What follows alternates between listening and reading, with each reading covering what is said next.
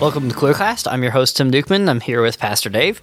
And today we're going to talk about entertainment. Americans actually spent $37 billion on entertainment in 2021. And so it's absolutely a conversation that's worth having and a topic we ought to think more clearly about. So let's just start on a practical level, Pastor Dave. Have you ever been watching a movie with your family and had to turn it off? I don't know if I've ever had to do that with my kids. I have had to do that on multiple occasions with my wife, where we'll be watching some movie. For a while, I liked to watch old Western movies because I thought they would be safer. It's right. And then there's some bar scene or brothel scene or something. Right. And you're just like, ah. And you're uncomfortable. It's like, it's uncomfortable because it caught you by surprise. It's uncomfortable because you're sitting there with your wife. And then she's just like, And so that was that. So yeah, we've had to turn things off. We haven't had to do that recently. And the reason is because now any movie that we're going to watch, I vet on imdb.com first. You can go on there and click down to the parents guide. And it categorizes violence and gore, sex, alcohol, profanity, Frightening scenes. Yeah. And it actually describes those scenes to you and gives it a rating and tells you how much and what that is coming up. So you can, without watching it or being surprised by it, you can know whether or not there's sex scenes and, you know, lots of blood, lots of taking the Lord's name in vain. It's often surprising to me on IMDb, actually, that under profanity, that is often one of the things that is tracked. Is taking the Lord's name in vain. And they'll note it out 37 times, saying Jesus Christ or saying something like that, or OMG or these types of things. And I'm just like, of all the places I'd expect to find someone cataloging that, but they do. And so there's lots of things in movies. Well, it's probably written by Christians, like those guides are. Yeah, you presume that it's a Christian on there. And then you're like, okay, that means some Christian sat there and with their little with their little ticker and counted it. But yeah, I'm looking at the parents guide on a movie right now, and it says one religious exclaim that involves the Lord's name in vain. Nice. Yeah. So thank you to the Christians who are keeping watch of those things at the on imdb.com. Wow. So but yeah, that's from now for years now. Any movie that we're going to watch or TV show, even I'll go on there first. And my kids actually know that if I go on that website, if they're sitting there like kind of over my shoulder, they know if I'm going to go and read that they actually are not allowed to be looking at the screen while I'm reading it because I don't want them seeing what's written. Not because the descriptions are usually very explicit, but they're explicit enough. I don't need it to pique curiosity. So that's how things work at our house. Okay. Yeah, we've definitely used the IMDb Parents Guide many, many times. I would definitely view it as essential. But taking it back, I guess, more big picture, how should we think about entertainment standards and what type of things we ought to be watching and seeing? And say it again. Like, how should we be thinking about entertainment standards? How should we think about what's appropriate to watch? Well, there's certainly things that Christians ought not to be consuming, and so we need to. There's a category of stuff that's bad, stuff that's going to be harmful or destructive or tempting, and those are the sorts of things you should avoid. It makes me think of Paul's statement in Philippians 4 toward the end, where he says, "Finally, brethren, whatever is true, whatever is honorable, whatever is right, whatever is pure, whatever is lovely, whatever is of good repute, if there's any excellence and if anything worthy of praise, dwell on these things." There's another place in Scripture, I can't remember if it's in Corinthians or where, it says, abhor what is evil, cling to what is good. Yeah. There is this distinction, and we have to recognize that distinction exists in our entertainment, and whether that's movies or music or video games. There's just things that are not good for your soul. They're sinful in there. So we have to sort those things out and avoid the things that would be harmful or destructive to us. Okay. So one of the categories people typically think about with entertainment would be violence. How do we separate a movie that just has violence in it versus a movie that's so violent that we shouldn't watch it? Like, can you give us some guidance on that? I'm trying to think of a case where I'd be comfortable saying, yeah, that's full of violence, but there's a good benefit in you watching it. I suppose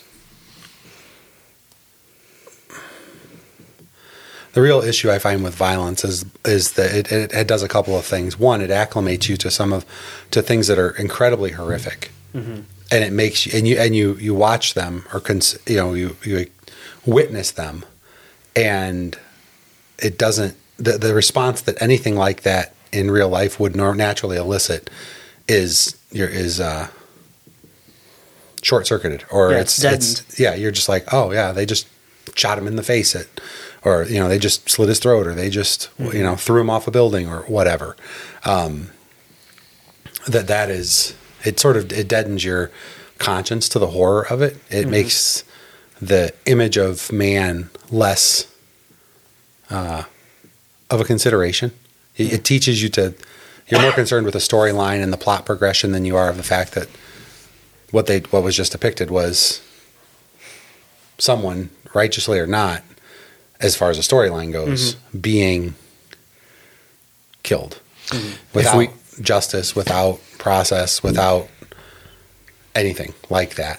If one of the things I think that's a problem that we're starting to notice more as time goes on is there was a time when a tiny bit of violence in a movie was a big deal. Okay. Yeah. So if you go back, like if you see a little scene with a little bit of violence in it from, or even a lot, 50, 60 years ago, it's nothing compared to what's available now. Right. Because the purpose of the movie is to elicit shock and revulsion. But if you do that to people, it's going to take more next time. Yeah. And more and over time, it becomes more and more dramatic. I think of the passage of scripture, the law about the flogging, where he says they are not allowed to, in Moses' law, they weren't allowed to flog a person more than 39 lashes or more than 40 mm-hmm. lashes, lest your brother be degraded in your sight. Right. So there's something about seeing the body brutalized that desensitizes us to the reality of the image of God in others. And just a diet of that is going to gradually make us less and less bothered by those sights. Yeah. Yeah, absolutely. I think that's one consideration with violence. Another is bloodlust, which is, and in fact, there's a danger in cultivating an appetite for that sort of depiction. Mm-hmm. Mm-hmm. And it doesn't necessarily lead to real life outworkings. Mm-hmm. But it does desensitize you to it. It does familiarize you with it. It does create an appetite. It makes it normal. Mm-hmm. It's a normal thing. I mean, especially with CGI now, the things that things are in 4K and what did the actor actually do versus what did they whip up on their computer? Mm-hmm. The how graphic it is, how much blood there is, like just the intensity of it is way more than if you were watching a John Wayne movie and there was a shootout, you got smoke going out the end of a gun and some guy grabbing his chest and kind of falling over and dying. That's not how people die in movies anymore. No. So and I do think it has a deadening to that's deadening effect to us. And then when we face death in real life, I actually think it works against us being able to cope with and handle it. I have a friend that I grew up with who loves horror movies, absolutely loves them, and is absolutely opposed to anybody owning guns. And wow. I have the same response, like, your face, you're like, that doesn't seem to follow. And I'm like, yeah, I've never been able to understand the disconnect, because it doesn't seem to follow to me that you would really enjoy entertainment where people are tortured and harmed in the most gruesome ways. Mm-hmm. But then even owning a gun for self-protection seems like too much. I'm like, mm-hmm. I don't understand it. He's afraid of guns. He had some sort of some fearful event I want to think that there. I want to think in his when he was in college, there was a threat of a guy with a gun on campus, and that just completely like then it was real. And I'm like, well, but okay, fine. If you feel that way about guns, sure, but why do you entertain yourself with things as bad or worse than what you're experiencing in real life? Right. Yeah, and that's an interesting point. Like, you bring up horror movies, because the case I've heard for horror movies, if we can take a quick tangent onto this, the case I've heard is that horror movies have like a good solid grasp on the reality of evil, and that like people have argued that it's okay to watch them because it's a grasp on the reality of evil. And I guess for me, that's not a super compelling argument because I don't think it's that hard to go find or like I don't know how you get around or avoid the reality of evil in the world we live in. It just seems like that's not really a lesson we have to be learning too much. I don't know. Like, who denies evil at this point in 2023? Well, ironically, I think a lot of people deny evil or are completely appalled by it when it happens. I mean, you think of October 7th and it's like everyone's completely appalled that people that the Palestinians at Hamas would do what they did, and then that Israel would respond as aggressively and forcefully as they did. Mm-hmm. But it's like they can't figure out where it comes from, and it's it seems crazy because, like you said, it's literally all around us. But it's almost like it's almost like the consumption of horror, violence, that type of stuff. One of the deadening effects is that when it happens around you, you don't recognize it for what it is, mm-hmm. unless it hits close to home. And if it hits close to home, then you don't know what to do with it. You've not been shielded from it or prepared for it. Yeah.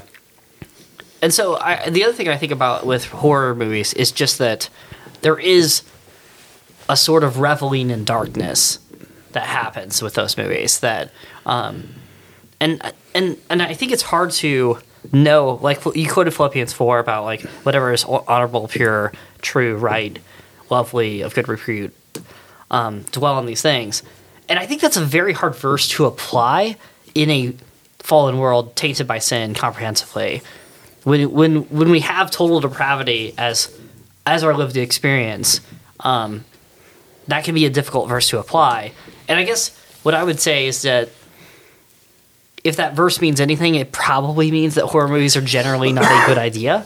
That would be my inclination. I don't know. Yeah, I agree. I mean, I think we're making the argument that there's some honorable good. There's a good guy. There's a protagonist. There's good being done in a movie. My thought about it has been that the Bible has the best stories in it, the best plot lines, and things you wouldn't expect or things that are really bad, and what really did happen. Mm-hmm. And that what we're trying to do is, in entertainment, we're trying to get access to those parts of our heart and mind. And yet we're going into the filth and the darkness to find it. And then we're going, oh, but there's something good in here. There's a good guy who's out doing good. I can't. What was the name of that movie? Came out a few months ago. It was about sex trafficking and this. Oh, Sound of Freedom. Sound of Freedom. I haven't seen it. But I didn't see it, but I haven't seen it. I was opposed to going and seeing it. Oh, really? Myself. Like, okay. I've never told anybody that, but I was just like, I don't want to go watch a movie that depicts something that's so wicked and vile and evil. Mm-hmm. I'm glad there's men out there doing the real work of it. But I don't think we should consume and put before our eyes that type of horror because it normalizes it in a way. Like, I think it's okay for. I remember in Hiding Place, Corrie Ten Boom's book that at one point she asks her dad, a question, and he just looked at her and he said, "Honey, that's too much for you." I don't remember the exact quote. He asked her to carry his suitcase, his trunk. Yeah. And she says, like, I can't. Yeah. He said, it's too heavy. Yeah, and he said there's other things like what's going on with the Jews, like what happens to them when the trains go, you know, and he just said that's not for you. And it's like she had some awareness that there was something really awful going on because she was living and seeing bits and pieces of it in her real life. Right. But that her dad did a good job in protecting her and caring for her by saying, honey, you don't need, like, this is not for you. Mm. And I feel the same way about sex trafficking and is that I we know it's going on and it's a real problem. And I want there to be men who deal with it and deal with it justly. Yeah. And protect and save and do those things. But to turn it into a piece of entertainment, I think a lot of documentaries have a strong element of entertainment in them. Mm-hmm. I never saw the movie. The people I know who saw the movie said it was moving, that it was not cliche or cheap or anything like that. And I just thought, and a number of the men I talked to felt very compelled and stirred up and angry at what was going on. And yet there was nowhere for that anger to be expressed. Right. And when there's not a way when you're really motivated to act on something and you're not able to, it just sort of it deadens your attentiveness next time. You just don't. You're like, oh, we get all excited, but you don't do anything about it. Yeah. I think it has a negative effect. And so I didn't. I never told anybody. I don't think you should go see that movie. I didn't. I don't know at the time when it was going on. I just had a visceral response that said, I don't want to go watch a movie about kids being trafficked. Yeah. Trafficked. I mean, there was a movie a few years ago that came out about. It was on Netflix. Netflix got in a bunch of trouble about it. This kid that was transitioning and stuff, and they were trying to tell, I'm pretty sure, it was about an LGBTQ kid, and it was trying to personalize them. I get really sensitive about movies, especially if they have violence and gore or any type of stuff like that, and kids are involved. Yeah. Where it's like, I'm like, that little kid that's acting is being put in... that little child that's acting is being put into... an environment or situation they don't understand fully because they're a child, not an adult, and are being subjected to things that maybe they've learned not to respond to like a child would, really frightening situations. And I just think this is inappropriate that we would consume that sort of entertainment at the expense of the people who are producing it. It's the same argument you make for against pornography. Right.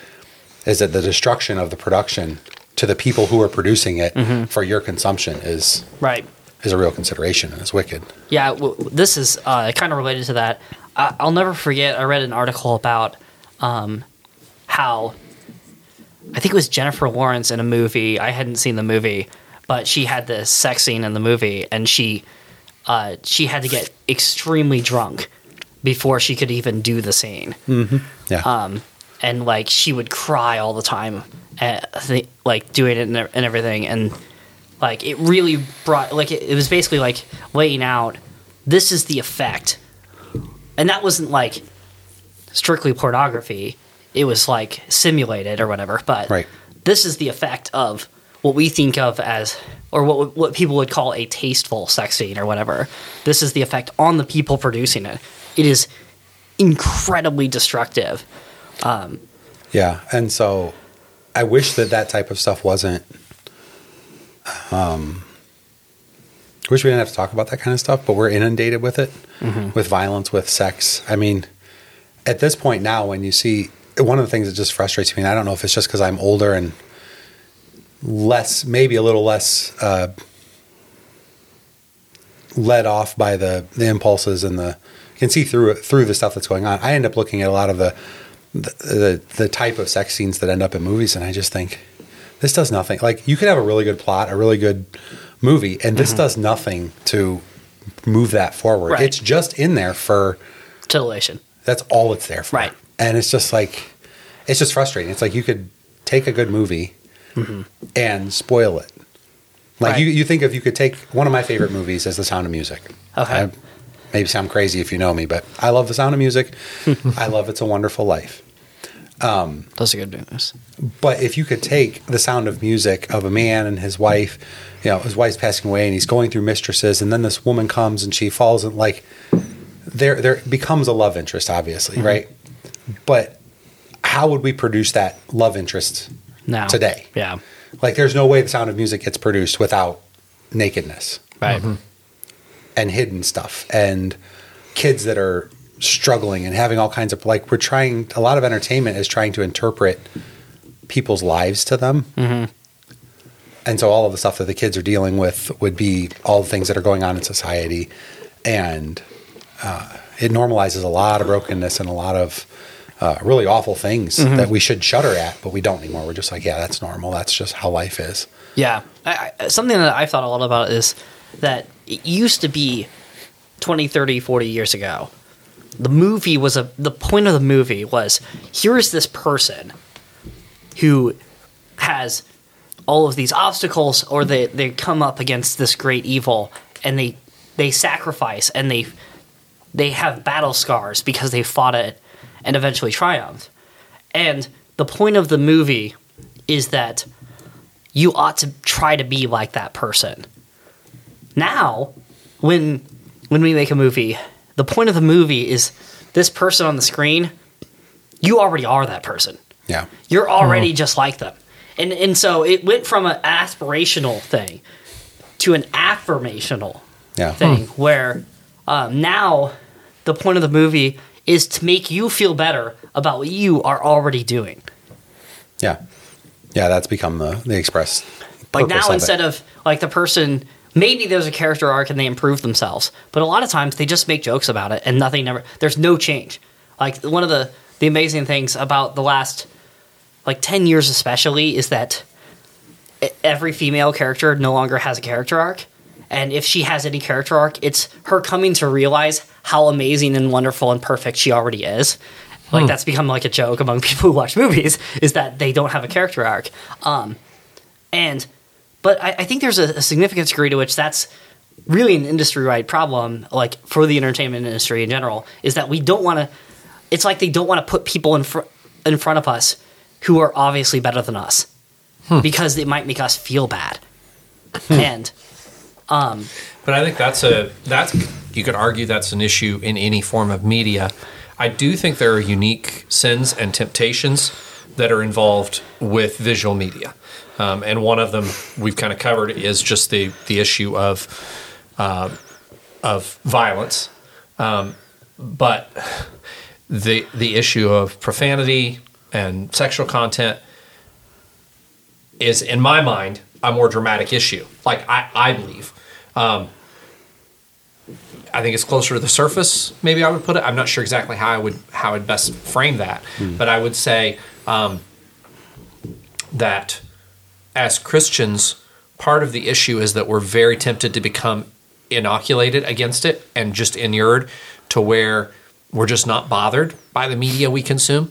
And if we would nurture a tender conscience, it would put us miles up the road on the issue. You know, if we would just start with just a basic tenderness of conscience and an awareness, a fear of God, an awareness of God's care for these things, and the fact that He's watching, like that He knows what we're doing, and that we stand before Him. Yeah, I think the things that are with entertainment, the things that sort of stand out to me generally in terms of the troubles, violence, sex, and the effects that those will have on you. Also just, it's like the amount of time that gets wasted. Yeah. Is a real concern of mine. I was having a conversation with my boys, and this has sort of been an ongoing conversation. And we talk about Dude Perfect. Oh, Tim, you don't even know who Dude Perfect is? You know who Mr. Beast is? Yeah, I know who Mr. Beast is. Okay, so Dude Perfect. It sounds vaguely familiar. Yeah, it's a perfect waste of time. Okay, Dude Perfect was one of the biggest YouTube channels back in the day. They were one of the early ones to actually make it big. They're professing Christians. What do they do? Like what? They do trick shots. That's what they. Oh, like they basketball shoots. Their initial thing was trick shots with football, frisbee, basketball. Okay. Now they do, I mean, at one point they were just doing pretty much whatever you can imagine, just goofy, crazy things. Yeah. Yeah. And so my kids like watching it because it's like, oh, look, they can make this basketball shot from, they bounce the ball here and there, where, right. You know, and it's, and of course they're out there for hours and hours and hours. Oh, yeah. No kidding. But you can watch their 5-minute video. Mm-hmm. They'd be really impressed. And I just despise Dude Perfect. I told my kids, I'm like, it's just a waste. You're just rotting your brain away watching Dude Perfect. Yeah. Well, my kids are like, well, Dad, you watch things on YouTube. And I'm like, you're right, I do. I said, now here's the difference. And this is my difference, and I don't know how valid it is. But I said, I watch things on YouTube. I enjoy watching people who have a real skill that they've worked hard to cultivate, a particular skill, not luck. Mm-hmm. Dude Perfect, I suppose you could argue there is some skill in developing through trial and error, mm-hmm. the ability to do whatever it is they're doing. Right. But I enjoy watching guys who have perfected a craft and who love it and like to share it, yeah. or demonstrate their expertise. And so there's a guy from he probably doesn't have 1,000 followers.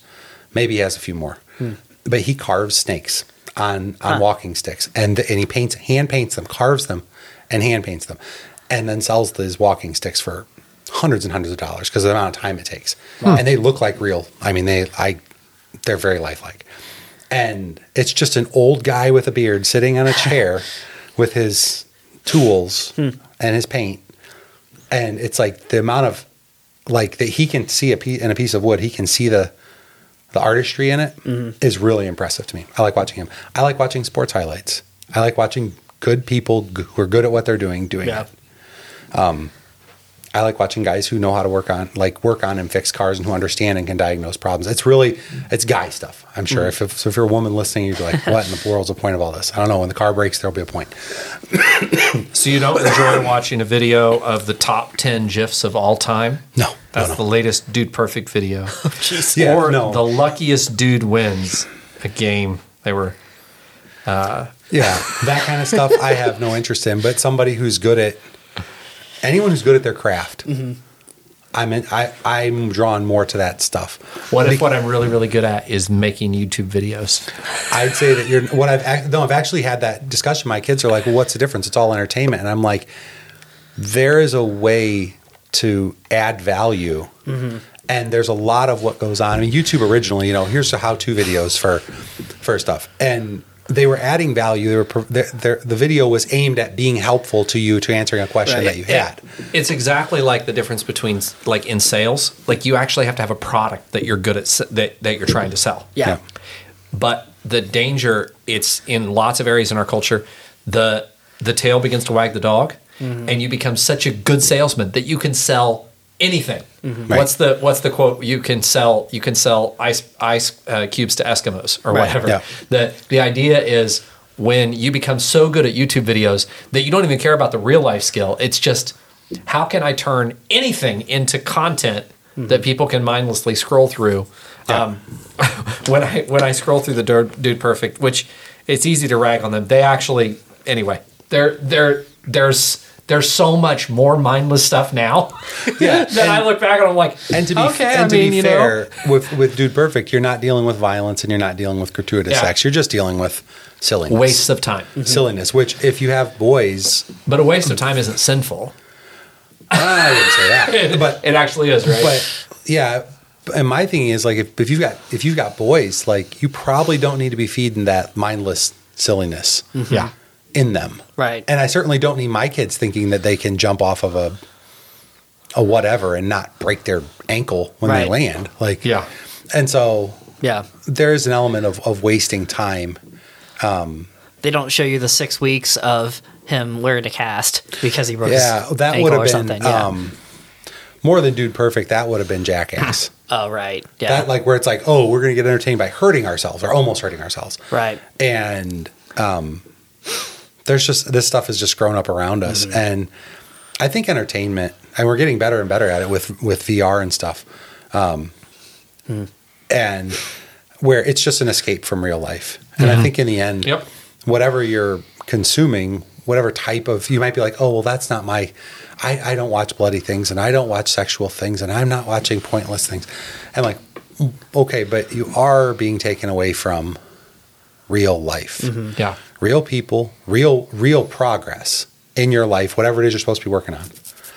You're not being entertained and solving the problems your boss needs you to solve. Mm-hmm. Or that your family needs you to address. And so Yeah, I don't think anyone has ever spent a tremendous amount of time watching or playing video games or whatever, like doing entertainment. And then 10 years later, they're like, oh, man, I'm really glad I spent so much time entertaining myself. My life would be so much worse right now if I had learned a valuable skill instead. You know, like no one says that. And I think if we give, like this is kind of a cheesy way to say it, but if you give your future self a vote in how you use your time, mm-hmm. it will most of the time result in you just consuming less entertainment. Yeah. Yep. That's right. And it's, but then there's real pressure to be up on the latest this or the latest mm-hmm. that. I mean, at my house, the sports that we're interested in are football, professional football, and European soccer. Mm-hmm. And my kids have friends that like we don't have, we don't even have internet or a TV at my house. We have Wi-Fi and hotspot, like hotspots on our phones and whatever. Uh-huh. It's not that we're unconnected, but like on. You know, it's like, oh, Manchester City played. We need to find out what happened. Oh, my buddy's favorite team is I can't remember who it is, the Dolphins. Mm-hmm. I need to know what happened when I go to school on Monday. I need to know what happened to the Dolphins game. And it's like, well, maybe. But there's pressure from outside to like be caught up with the latest. I mean, if you go onto Amazon, or I'm sure Netflix or whatever streaming service, like they all have this banner. It's like top 10 in the USA. Like it tells you what everyone else is watching. And if you want to be in the know, you better be binging this. Yeah. Mm-hmm. And what are you sacrificing time-wise to get there, to keep up with that? And then it's gone. Mm-hmm. So... Yeah, so something I thought a lot about recently is just the quality of entertainment. I think is such an important thing to think about when you're having this conversation. So over the summer, we read Anna Karenina by Leo Tolstoy, and it's widely considered like the best novel of all time. Mm-hmm. And we got like probably a quarter of the way to the book, and we're like, okay, this is better than most other things I've read. And the quality of the writing was so much higher. And the character building was so much better. And also, I wasn't expecting this as much, but there's lots of good moral teaching in the book, too. Yes. It's actually a really edifying book in a lot of ways. And I think about when we look at the Netflix banner of the 10 trending shows in the United States right now, how many of those are we even going to remember that they existed in 15 years? Right.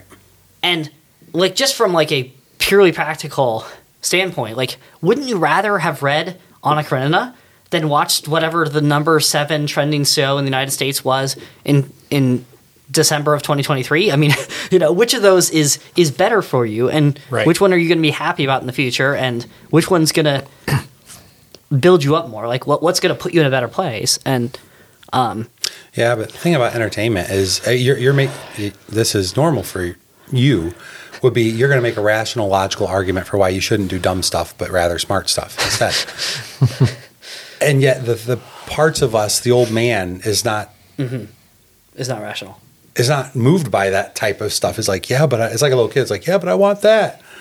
And so you're like, wouldn't you rather have read Anna Karenina than what was popular in December of 2023? And it's like, no, I'd probably rather have watched the movie that came out 2 weeks ago whenever you asked me that question. That's what our flesh would say. Be like, why would I want to spend all that time reading that book? Mm-hmm. And it just changes the way we think about stuff. Well, if our minds worked through the logic of our entertainment choices, we really wouldn't need to have this conversation.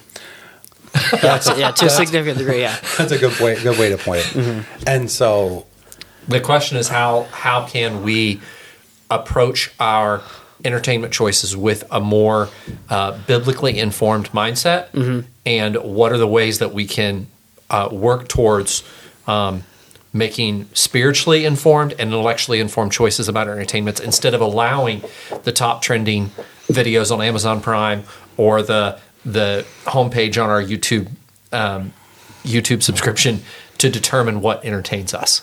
Yeah, I think that's right. I think it's It's hard for me to talk about because I feel we're so surrounded by it. I think what I'd rather say is there should be movies that you've turned off. Mm-hmm. There should be series that you didn't finish. Right. There should be apps that you've uninstalled.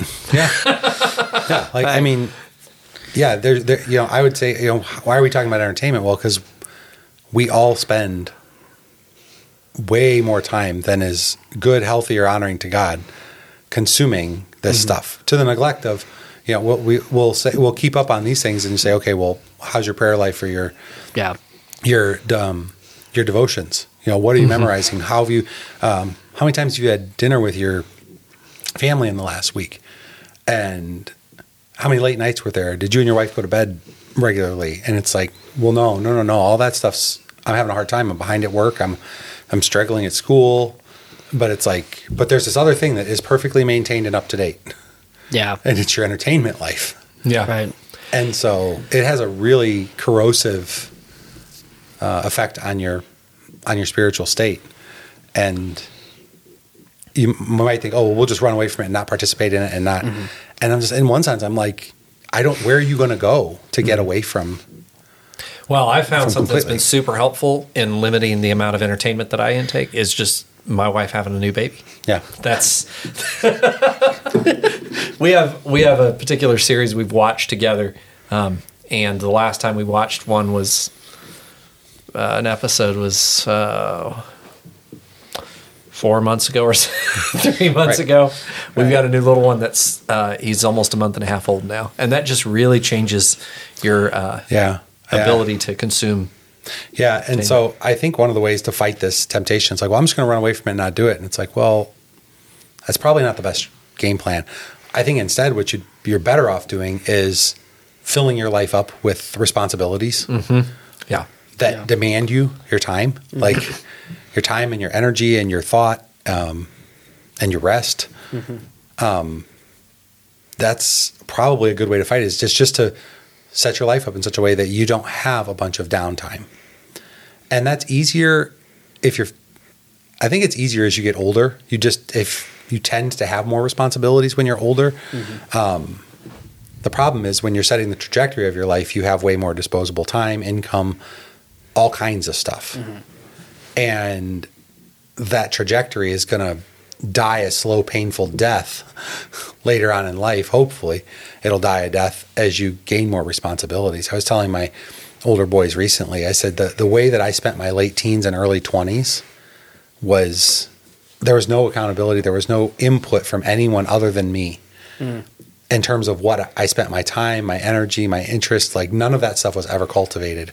Yeah. In a helpful way. And so now I'm 41 and it's like, okay, but you can't think and want the sort of stuff that 20-year-olds think and want to do with their time because you're married, you've got kids, like you've got a lot of responsibilities. Like there's these other things just have to go by the way, and I'm not going to participate in them while they do because I don't have the time or energy to do it.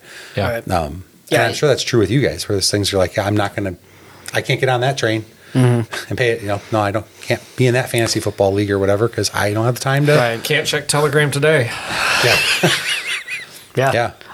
And I think that a lot of this comes down to if you're going to have an approach to entertainment that would even be recognizable to someone who lived in all of human history until 50 years ago, you're just going to have to be okay with not keeping up. You're not going to know what's going on. You're not going to be following all the shows or the movies or whatever. Like you're not going to be caught up. You're not going to be conversing. Yeah. Now let me add something to it that might be my bristle at. You're not going to be caught up with all the news. Mm-hmm. You're not. Right. Because what I've said to my family and other people in the church and stuff is I said, news is what affects the way you live, your particular daily life. Yeah. Anything that if it just because it's on a news show or on Fox or CNN or whatever podcast you're listening to that's political, mm-hmm. I think there's a lot of entertainment that passes itself off as this is news and relevant. And it's like, no, doesn't that does not affect me. And I have no ability to change what happens in that situation in any meaningful way mm-hmm. from where I'm at right now. And then things that might be news somewhere else are not news to me. Mm-hmm. Yeah. And it makes your world a lot smaller when you think of news that way, which is what can I do around here? Mm-hmm. I think most people probably don't track nearly as closely with their local news as they do with national or global. Joseph Bordka just shouted while he was listening to this podcast. Yeah. A young guy from our church that's always talking about the need for local involvement over national. Yeah, that's because it's where bangs on. Yeah, where you have the ability to be useful, to do anything, to accomplish anything.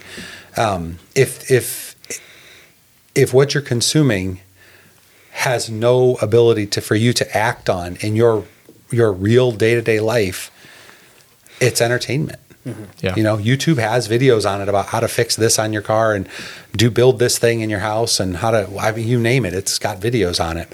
But if you're never actually going to do that stuff, it's not education. Mm-hmm. It's just entertainment. Right. A lot of documentaries. Oh, I'm going to learn all about such and such. It's probably entertainment. Yeah. Yeah. Yeah, I agree. And which is not to say that there isn't, we talked earlier about there being some Christian themes or redeemable qualities in different movies or forms of entertainment. I don't have a hard line in my life about saying that you can't find those things or appreciate those things at all. I watched a movie recently that was a documentary. It was about a photojournalist who was over in Iraq during, I think it was during Desert Storm. And the main plot of the story was him actually going back, and this was all real-time footage from the war, and it was the culmination of the film was them actually getting pinned down in this valley, and a number of the unit that he was with were killed because they couldn't come in to save them. So it's a war movie. It's sad. There's no sex in there, but it's real bullets, real people, real soldiers, real video. But the real story was his son came with him, who was an adult son, and his son wanted to know, why were you not a father and why were you always gone? Why are you never here for my my birthdays, for holidays, for all this real life stuff? His son wanted to know, what is so compelling that you were not a husband and a father? Mm. And so his son went with him on this last trip. And so he and his son are with this group, and there's nothing romantic about it. There's a lot of foul language in it because people are dying and stuff. It was fairly raw. It was real. You came away the end of the scene, the end of the movie is the military funeral for all the guys who didn't come back. And I was moved and brought to tears and was also very thankful to have been doing the work that they were doing. Mm-hmm. And was sorry for the cost that it was on his family, thankful for the soldiers who did it. I really appreciated it. I don't know that I'd recommend the movie. I certainly wouldn't recommend the movie to children in terms of the language and the themes and the things that are going on in there. Mm-hmm. But it was literal real footage, even real interviews that were aired nationally with this journalist. And so I wondered whether I should watch it because obviously there's going to be violence, there's going to be foul language. Yeah. I'll leave you to figure out what the movie was. I won't name it. That's fair. So yeah. I'm not saying there's no place for that type of stuff. Mm-hmm. But I think we need to be careful with it as Christians. And I'm not convinced I'm right either. So here's a podcast about entertainment standards for Christians, and I don't know that I trust myself. I know I don't trust myself to have it all nailed down and know exactly what's right and wrong here. Yeah. That's interesting. I would add, to piggyback on your point, I'm someone who used to be very tuned in, dialed into all the news and politics and everything. I'm a little less so now. What I would say is that any news story that is still going to matter in 5 years, you will not be able to avoid finding out about it. Yeah, that's what I'd say. You're not going to miss something by not following the trends. Anything that actually matters is going to boil to the surface at some point. Right? Yeah. I mean, if you have one news app on your phone, you will get a push alert about it. It will happen. Or it'll be on the banner of any news page or whatever. you could the amount of news that you need to know just to like if you want to follow like the broad scope of history as it's happening, the amount of information it takes to do that is actually really low. It actually takes a very minimal amount because most of the stuff that's reported on quote-unquote news sites is analysis parading itself as news. It's not actually giving you any meaningful information. It's just somebody's opinion about it. Yeah, I'm thinking about this in terms of the election cycle coming up, mm-hmm. and how for the next 12 months, 11 months now anyway, right? We're going to be inundated with political entertainment, mm-hmm. political theater. And what I can't remember when the last time was I watched a presidential election. I don't watch them, mm-hmm. because I find them to be an incredible waste of time. I would gladly and have gone back and read the transcripts. Hmm. I would much rather read it because what I found though, and what's been very frustrating to me. Oh, are you talking about like a debate? Yeah. Okay. Presidential debates. Yeah. I don't know what I said. That's you what said I election. Oh, yeah, well, yes, the election. But the debates and the running up to it. Like, I'm much more interested in the substance of what someone has to say. Mm-hmm. But if you were to go back and take away the video, mm-hmm. and take away the bombast of the arguing and just the entertainment, which is, in my opinion, all it's boiled down to now, very light on substance. Yeah. If you actually say, what's your plan to address this, fill in the blank issue, it's very... I'm going to create a task force and we're going to find the best solution for America. Yeah. And which, yeah, plays well in Hollywood, but in terms of like the issues I care about, mm-hmm. I don't see any value in that. That's like, at least to me, that's bad entertainment. That's like Dude Perfect. It's like, there's no redeeming mm-hmm. aspect to it. And some people really, they care and they're motivated and they want to know about it. And I would say, well, I've got my things. It just doesn't happen to be that I just say, I think this is just entertainment. Mm-hmm. Like there's really not much you're going to affect or do or benefit from right now. Right. So, to boil all this down, if we think about entertainment and like what's going on when we watch something or we partake of consume entertainment in some way, how would you summarize like what's happening when we consume entertainment and how that ought to change our overall perspective toward it? What's happening? I think I'll tell you a story, Tim. Okay. We had a conversation off air where Tim said he hated when people answered questions with stories. But here I am going to do the very thing that Tim loathes. So parables are okay. So when I was a kid, I had a lot of music that I listened to, a lot of just hip hop and rap. That's mm-hmm. just what I listened to. And I was a very rebellious, bad kid, to the extent that my mom called the police on me, wanted them to come take me away. She was very fed up with me as a resident in her house. And this was in elementary school.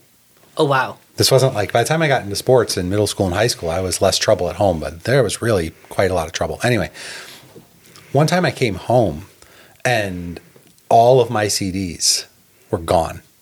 No, nothing. I had no explanation, no note, no argument. No, nothing. My mom had just taken all of my entertainment and thrown it away. And she told me that's what she did. So I went and started looking through the trash, and she's like, you're not going to find it there. I took it to work and threw it in the dumpster. It's gone, gone. Like, gone. It's completely removed. And I thought, man, I was so angry as a kid. Mm-hmm. But you're like, why would your mom? Some of us are like, ha, that's great. Your mom was, and I've come to be thankful for what my mom did. But the answer to your question is in why did my mom do that? Not a Christian, mm-hmm.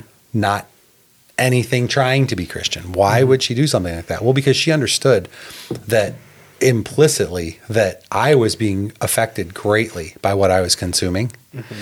And she worked 2 full-time jobs and was not around to govern or police my consumption day to day. So she just solved the problem the way she was able to solve the problem, which was to throw it all away. Yeah. We never argued about it. There wasn't this big, long, protracted issue. It was just gone. Because she's like, this kid is trouble. And I think that the things that he's being influenced by are harmful. And that's going to be the end of that. And so if your eye causes you to stumble, pluck it out. When it comes to entertainment, I think at some point you have to look at yourself and say, what is it that I'm doing right now? What is it that's going on right here? Mm-hmm. I need to get away from this. And if that's what's going on, then you need to pluck your eye out. You need to run away from it like Joseph did from Potiphar's wife. Mm-hmm. And you'll find over time, after you go through withdrawal, which is probably a very real thing when it comes to this, is that you'll be better off for it. Mm-hmm. Yeah. That if you get off social media, or if you stop watching the show or listening to that music or playing that video or whatever the thing is you're doing, once you get some space between you and it and you start to fill your time that you've gained with something more productive and profitable, you'll be thankful.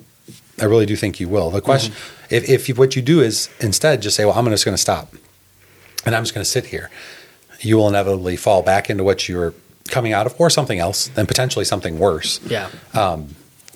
It's not just pulling the weeds out of our lives. It's planting good things in their place. And so entertainment can creep up on you. It's always going to be present and around.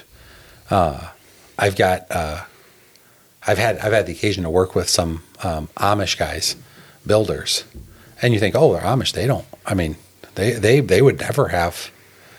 I'll tell you what, as soon as they get off their little patch where there's no electricity and stuff, they've got cell phones and they've got all kinds. They know more about what's going on and the sports and in the news and everything else, whatever they're interested in.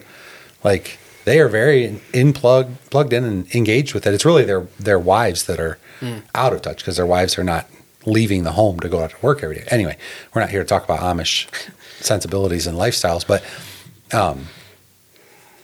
my point in bringing it up is just to say, even the Amish are not, who've made all the attempt that we can understand in this world, aside from strict monasticism, to get out of the world. And yet that has not proven to be a strong enough defense. Wow. And so you have to build a godly life. And so I think the best question to ask is, like, what responsibilities is this causing me to neglect or to not take up?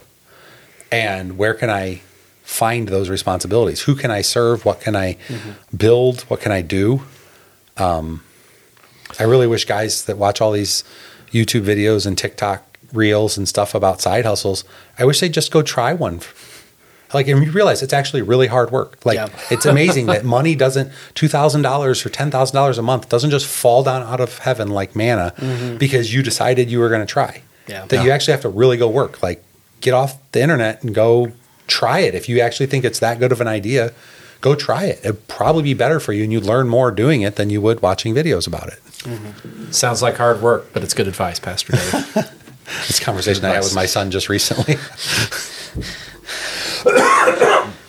That can't be the answer. It's hard. But what I asked him is, I said, honey, if something costs $20, would you just throw your $20 at somebody because you felt like it? Or do you care about your $20 and do you want to see real value for what you're buying? So I don't just throw my money around. I said, how many people have to throw their $20 at you for you to make $2,000 a month? It's like 100. I'm like, yeah, not 100. Is that right? Yeah, do my math? Yeah, I can do math. I was all wrong. Sorry. And I said, so you have to convince 100 of you. That's right now, 3 zeros. Yeah. I was like, you have to get 100 of you to be willing to give you your $20. I said, doesn't that sound a lot like work? Yeah. Like, that's not going to happen in 5 hours a week. Like, you're going to have to go work at it, and you can do it, and you're going to have to work at it. And I would rather you do that than continue to watch reels having some guy tell you all of how easy it is and all the successes without telling you all of the failures and all of the downsides and all of the risks and all the guys that didn't make it. And we talked about the 1849 gold rush, which my kids have been studying it. They were studying in history class. I said, what happened to those guys? And most of them just, they didn't strike it rich. Right. Yep. A lot of them died. I said, that's what life's like. Entertainment won't ever depict that for you. Right. So get out, go try it, learn it. You'll be better off.